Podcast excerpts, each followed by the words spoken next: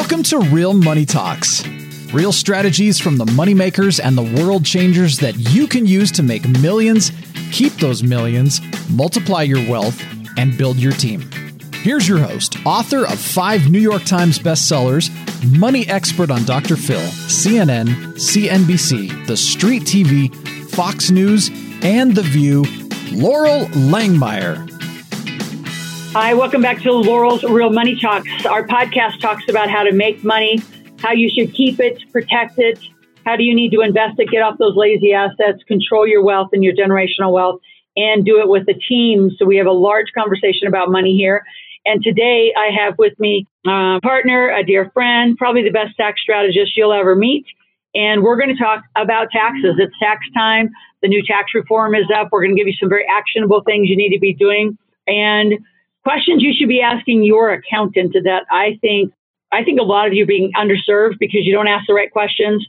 You think they're just going to handle it for you, and God forbid you're doing your own taxes. You definitely, definitely need to listen to this podcast. So, Weldon Wulstein's with me today. We're partners and entity partners. He's also has his own tax and strategy practice. So, Weldon, talk a little bit about just you and how brilliant you are, and then we're going to jump right into this whole tax issue. I mean, it's tax time.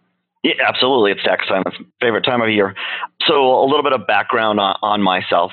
I've been in the tax world since 1989. Originally started down in LA working on uh, oil and gas partnerships. So it's got my teeth in the oil and gas industry. So I've kind of always sort of followed that, that industry, which is kind of exciting. And I moved up to the Tahoe area for a lifestyle choice and then kind of converted my tax practice to an international practice that we, you know, technology, being able to use that to help anybody pretty much anywhere, anywhere around the world or the United States.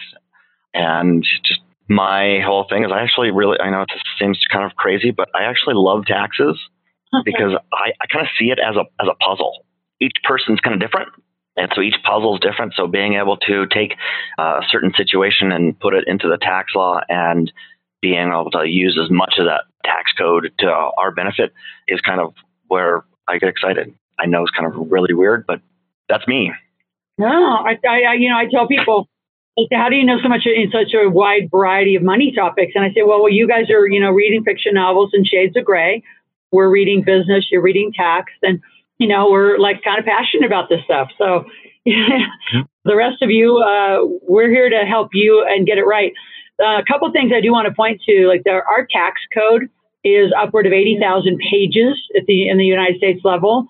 Because of you know my activity, I think Weldon's got quite the experience now in cross-border taxation from the United States to Canada. We have specialists in there as well. We've done work in Australia, South Africa, you know, bringing money back from the UK. So for those of you that are, because I know we're very international on our podcast, this is not just a U.S. based conversation because in principle, your names of your companies might be a little different, but they operate very, very similarly. And there's a lot of people. In fact, I'm doing a big webinar in the next week or so to a large Australian group that want U.S. assets and U.S. entities. And we have, you know, here in Nevada, an opportunity for you to actually use our address. We'll get your mail. We can actually do your corporate structure so you have a U.S. address. We do that for a lot of Australian, New Zealand, Canada. So there's a lot that most people don't know. And I always say, you know, if you're filing your own taxes, doing your own TurboTax, you haven't even begun the game because all the tax deductions are not in that small structure. So, well, then I want to start with because this is always a question: is why should I get it? I know it's a little off taxes, but it's in the category. Is so many accountants, which I think are so illegal and irresponsible. I could use other adjectives why do so many of those folks tell people to not get incorporated? This whole weekend I spent in California, the highest tax, most difficult place. And 90% of the rooms say, well, my, my accountant says I'm not ready to be incorporated. What would you just say to those people who sit in sole proprietor land for so long? I know it's a little off taxes, but it has a lot to do with it. Well, one of the things, I mean, if, if they're not ready and they're in sole proprietor world, they're going to stay in sole proprietor world and never move out of it. And I have to admit, when I first started my tax practice, I told my clients the same thing. I mean, I said, "Oh no, no, you need to have fifty thousand dollars in gross revenues, or, or whatever the number is. There's always a number." And the problem with that is, some people will never reach that because you have to have one a commitment to actually focus on the business. So by making that commitment, saying, you know what, I'm going to be a business. I'm going to treat it like a company. And when you when you start to treat it like a company, and then your mindset starts to treat the expenses like business expenses, you start thinking about, oh, how can I take this personal expense and maybe how can I change this or what do I need to do to be able to make this a business expense to legitimately be able to write it off? And there are some processes that, that you have to go through and documentation that you have to do to make that a legitimate business expense. But I think a lot of accountants or a lot of CPAs don't believe in their clients to, to actually take that step. Because I mean, there are like if you do incorporate, you are required to have an annual meeting. There's some administrative work that you have to do. But like if the administrative work is minimal for what what kind of benefits you can get out of it for the you know the, the corporate meetings, the annual meeting that you can have that anywhere, to I mean the different tax deductions to structuring it where we could we can split your Social Security and Medicare tax, you know, for your wage versus a, an investment income. I mean, there are so many strategies that that you're missing if you're not using the corporate structure or an entity structure. That it's really silly not to use it right off the bat.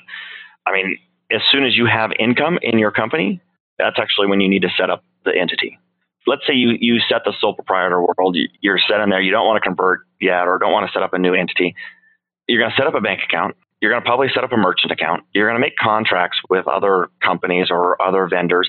If you go along five, ten years down the road from now, and then you say, you know what, it's finally time for me to set up a corporation guess what you're going to have to do? You're going to have to actually go back, set up a merchant account, set up a bank account, set up all his new vendor contracts because technically it's legally a separate company or a separate entity. I mean, it's it's completely separate, and so you're going to have to redo everything.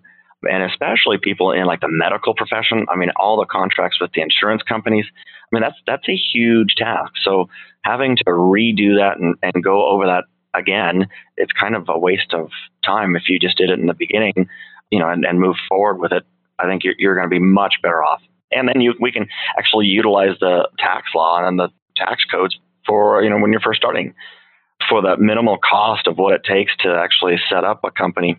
Gosh, we can probably save that as soon as you have five to ten thousand dollars of income. That should happen the first month. Absolutely. And so. then the other thing I just want to just it's heartbreaking to watch this. Some of these clients, you know, where they've been in business and a sole proprietor for 5, 10, 15 years, and there's some point where they need a loan they finally get incorporated. And just so all of you know, just to Weldon's point, I mean, when you first start your company, that's really according to the Secretary of State. The first day you're really in business, you can say, no, no, no, I've been in business for 18 years. Well, not according to any legal records. I mean, maybe sole proprietor and your 1099s, but it's a very different opportunity you're going to have to build corporate credit to build a corporation that can stand on its own without your signature. So it's a big deal. So I wanted to start our tax conversation with put your money in the right account. One of the taglines I've come up with is companies make money, individuals get taxed. So with that uh-huh. frame, get incorporated and have your companies make the money, do the proper deductions, and also don't just assume that the person that's doing your taxes is going to use the whole code. They're just going to kind of do what they do You've got to be co-creating in that relationship. I mean, I don't know how many times, Weldon, you sent me back some tax forms and I said, ah, you know, ready, let's go again. Let's go deeper. What else can we do? Because again, I think we both see it creatively and like a puzzle that can be solved and not just a burden that all of you have to pay. So was there anything else you want to say about that? Because I'm going to move on. I'm going to have a whole bunch of questions. I think just kind of a little little tidbit on that is, you know, you have tax compliance and you have tax strategy. Tax compliance is what H&R Block, what TurboTax, what I would say probably half to three quarters of the CPAs out there do. It's taking your information after the fact, putting it on forms, giving you back the forms. That's a reactionary deal. I mean, once you have that information, you can't change anything tax strategies happens now for the current year and moves forward. So we're actually reacting and planning to things that are happening maybe next month or or that are just happened this last month versus a year ago. And so make sure that whoever you're using they're doing tax strategies so you can plan ahead versus tax compliance. You still have to do tax compliance. We still all have to do that, but make sure you get those tax strategies in. That's that's super important. It is. So another question a lot of people around this time ask, and you can talk a little more about the distinctions, is should I file an extension or not? And so, what are some guidelines around filing that extension? So, one of the things, you know, if you have a tax professional, and right now it is honestly probably the busiest time of our whole year. And so, my kind of advice to a lot of people is go ahead, do a kind of a guesstimate of what you might owe, and actually file an extension. Either come early in the year or uh, you know have everything planned, but right now you're not going to get the best of your CPA or your tax strategist because again they're they're tired. So uh, I guess this is you know saving my own skin as well. You know, like wait until May, give a little bit of a break. Wait until May because I can guarantee you they're going to be much brighter, much more on the ball in that time. And then, you know, there's always this little thing that people kind of say is that the IRS is, has already picked all of their people that they're going to audit by the time October comes around. Whether that's true or not, you know, it's as long as you've paid your taxes and, and you've done all the document matching so you don't get kicked out by a computer, you know, there might be some validity to that. You know, there's nothing to prove it, but I actually don't mind extending stuff and then waiting until September, October to actually file. And is there some distinction between I mean, in addition to the timing, is there some benefit for, I mean, I think most corporations and most of our clients, you know, once they're integrated deeply into our community, they do do extensions. Is there just more benefit other than just timing? Well, one of the things, the, yeah, one of the things that you can do, for instance, let's say if you have a retirement plan and maybe you don't have the cash flow yet to fund that retirement plan, you can actually extend your entity return and then wait until the extension date to fund that retirement plan. So, I mean, you can kind of go along the whole year to backdate and, and back fund the deduction that you took in 2017, but you're actually not paying for it until, you know, throughout 2018 until, you know, September, October of 18, which can be a benefit. I mean, especially if you're in a little bit of a cash crunch that, you know, you can take a deduction and not pay for it yet. And so let's talk about deductions. Like, what are the biggest mistakes people make as one question, and then continue that on what are the biggest myths? You know, like I'll start some of the myths. I don't think people write off their home office properly. They don't think they can do meals. I mean, they just don't know the boundaries of what they can and can't do. So, what are the myths? And they should be doing them. And what are the biggest mistakes? Which it kind of goes hand in hand. Yeah, I would say kind of some of the some of the myths is that you know if I write off a home office, I'm, it's a red flag for the IRS. And I mean, honestly, it used to be, but most of my clients are actually writing off a home office as long as they've got it some kind of company. You know, the thing with the IRS is as long as your expense is ordinary and necessary, it's directly related to the production of that income, then you can take that deduction. I mean, so there's the deductions are really wide open, you know, and a lot of people, you know, oh, oh well, I don't want to get audited or I don't want to do this. It's not a horrible thing to get audited. If you get audited, it's, yeah, we basically, if we've done our job, then it's just gathering the paperwork, sending it off to the auditor. They go through it and they say, okay, good, done deal, and on the way. So as long as you are documenting what you're doing, again, this is where it kind of goes back to the beginning that you have that thought process, that that thought process is really a business person's thought process versus a employee or, or an individual's person's thought process. I mean, you got to think of it as how is this a business expense? I mean, why can I deduct it? And yes, there are some limitations on some of the things that you can deduct. I mean, meals and entertainment for the current and the new tax law, the entertainment portion. For instance, let's say if um, I have got a client that loves baseball, we go out to dinner. I take them to a baseball game. We go to dessert afterwards. In 17, I would be able to write off the whole thing, the cost of the tickets, the cost of the meal, the dessert afterwards. But in 18, one of the changes that they've done is the entertainment expense. I'm not able to write that off as an entertainment expense anymore. So I could write the meals off, but not the cost of the tickets to the baseball game. So now it's like, okay, how can we convert our thinking to make this deductible, or is it possible to make that deductible? So there's some some strategies we can use there. You know, and then some of the mistakes that I honestly see is people they don't do their accounting stuff or bookkeeping until now for last year. And I can guarantee you it's a lot harder to remember that you spent stuff on office supplies back a year over a year ago in January. You've got to do your accounting stuff right away. Don't wait until the following year to do it. Again, you're just reacting to expenses. You're you're not being proactive.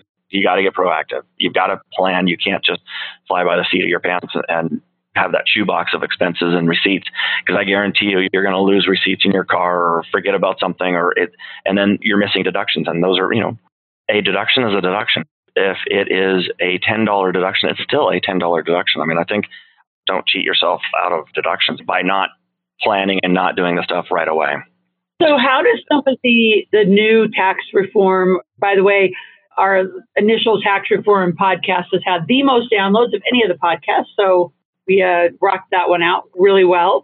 And now people are in the activity of it. So, what are some of the things, like you said, in 2017 18, there's entertainment? What are some of the other things that are going to affect people? Um, having a C corporation, you're going to get a better deduct. Maybe just go through and review again. Let's talk about the reform and how it's going to affect people this year and how they need to behave differently. Okay, so your point about employees or you know pay taxes, and that's absolutely going to be correct. So if you have a W two, and let's say you have some unreimbursed employee expenses that you would deduct on your your itemized deductions, your Schedule A, guess what? You don't get to deduct those anymore. Those are gone. Those, I mean, completely disappeared. So if you have a you know an outside salesperson used to be able to deduct miles and stuff that was not reimbursed by the company, you again you can't deduct those anymore. I mean, nothing no vehicle miles, no entertainment, no travel, no computer, no cell phone, nothing is deductible for an employee who has unreimbursed employee expenses. That's a big one. The next major issue is the limitation of income and property taxes. So anybody who's on the coast, is going to kind of really affect them. So the limitation of property taxes and income tax used to be able to deduct an unlimited amount as long as you didn't fall into the AMT that's going to be limited to 10 grand and you eat that up pretty quick. The mortgage, everybody was talking about the kind of the mortgage deduction.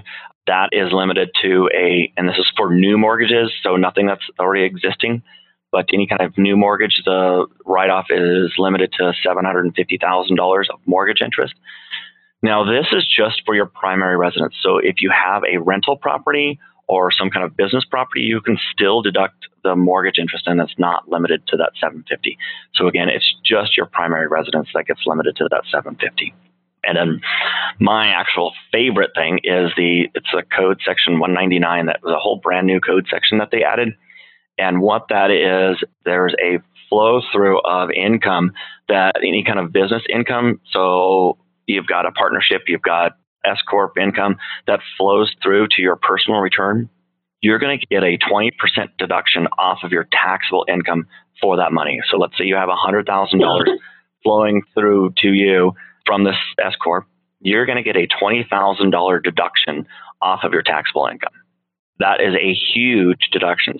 So if anybody was contemplating, okay, should I go into business or, or do this business? Absolutely. Let's, we've got to convert this to an S corporation. We've got to do this. I mean, so we can run that income through the company so we can get that deduction. Now, you do get the deduction on a sole proprietor or a Schedule C as well, but with that, you're still going to have to pay 100% of the net profit. You have to pay the uh, Social Security and Medicare tax on it versus the S Corp, we can actually pay a reasonable salary and then the rest of it comes down. There are some limitations when your net income gets over $400,000, that, that deduction goes away. So then what we kind of do is do a strategy of, you know, let's create, maybe break up the company into a couple different divisions, change some ownership parts, and then we could create a C Corp that we, again, it has to have a business purpose, but we create that C Corp that takes off some of the, the cap money so we can still pull down the maximum amount to get that maximum 20% deduction. So again, you have to do that though now. You can't wait until next year to do that to go backwards. I mean, we've got a plan. We've got to be proactive. We've got to get the stuff in place so we can do the agreement, move the monies, and create those strategies before uh, it's too late. Awesome. So there's ultra income earners, right? Super ultra. It's been interesting to be in these conversations with people who are making millions, and their comment was, you know, at some point the new tax reform is going to kill us and I'm not going to name their names because they're pretty high profile folks, and they they own a lot of real estate. What would you say to those folks? Is it that their accountant's not seeing the code? Is that really true? But I've heard a lot, especially from the real estate community, that at a certain level, it's not going to support them. One of the things that's a little interesting is you've got those limitations that I kind of talked about with the real estate.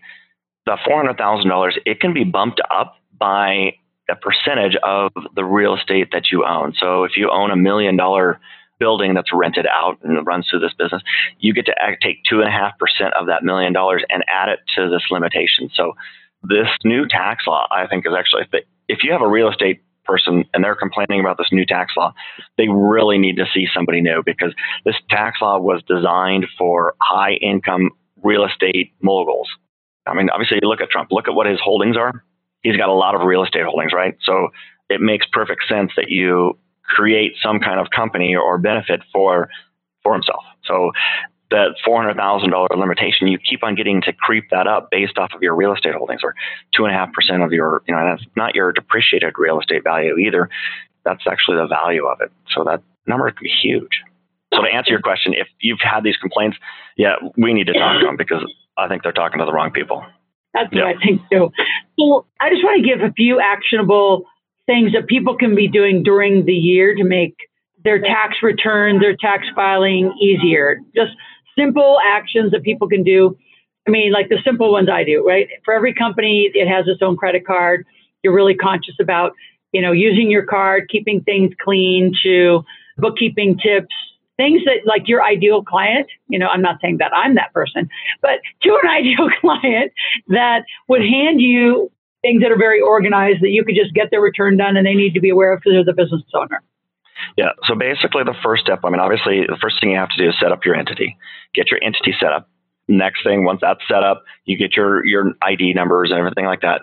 Get a bank account, get a credit card account that's used only for that business. Now, people say, oh, does it have to be in the business name? Sure, that, that's preferable, but we can actually just use one that it is in your name, but you never, ever, ever put anything else besides that entity's business expenses on it. So then once you have those, next step is you have to have bookkeeping in place. Not bookkeeping for the whole year, but bookkeeping every single month. Once you have that bookkeeping for every single month, then you're going to get what's called a profit and loss. So you get this information. So that information is key to help plan for your future and what you're doing. So once we get that information, then we can do these tax strategies, move transactions, change things. You know, if we need to add another entity or change, I mean, whatever we need to do, we'll have the information to be able to do that. That is my ideal client. And this has all happened before the end of the year. They're coming to me in, you know, we meet in June, we meet then in September, we might meet again right before the end of the year, and then we meet in tax season. I mean, so it's like we're meeting four times a year versus just coming in for taxes, doing the taxes, gone, you know, don't see them again. So be proactive. Exactly. What other advice do you would you have for folks at this moment? We're heading into the end of the year, and then I want to go to a couple little problem issues that have just come in. No, again, the same thing. You've got to get this stuff done now. Don't wait until the last minute. You've seen it. You you know how crazy we get towards the end of the year. Everybody's like starting to scramble to get the entity set up, and it's I mean it's so much more of a headache to do it then versus to do it now. Be prepared. And what would you say to the people? I actually met two people over the weekend that just triggered this. They haven't filed taxes in six years. They've had international. Yep. One had went to live in Puerto Rico, then she lived in Belize, then she lived in Mexico, and round and round. So they're both, you know, two women, kind of world travelers, made well, not well into six figures, but six figures. Now they're moving back to the United States. They haven't filed taxes. What do they do? Because I bet a whole bunch of people listening might be in that situation.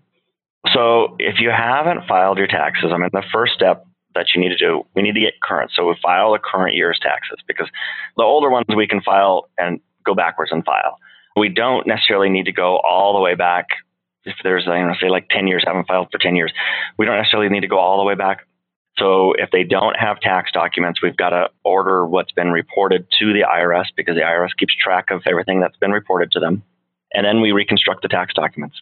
Basically, going forward, you know, what kind of income did they have? Where was it earned? Because even if that income was earned for that example you gave, so if they earned income in, in Mexico, they paid Mexican tax on it. As a U.S. citizen, you still have to report that into the United States. There are credits that you get for foreign income that's been earned and taxed. You know, but you still do have to go back and start gathering information. So the hardest part, I think, is gathering that tax information. And yes, sometimes it requires a call to the IRS. Yeah, which you should do and not them. I would say yep. that. So, Weldon, thank you. Um, I know we're running uh, to the end of the podcast. We could be talking about this more and more. We will uh, come yep. back after tax season and uh, talk to those who have filed extensions and continue to give tax information and advice to you as we continue our journey on learning how to make, keep, and uh, invest the money. So, Weldon, thank you so much for your time today. Perfect. No problem. And those of you that are listening, if you would like some consult, you want some uh, conversation with Weldon, you go to askloral.com, put in your name, phone number, email. You can make a comment, you can ask a question, you can make a request. So make sure uh, you stay in touch with us. Let us help you in these conversations and the uh, ultimate actions of your life around money. So take care, have a great day, and have a good tax season. Thanks, Weldon. Yeah, thank you.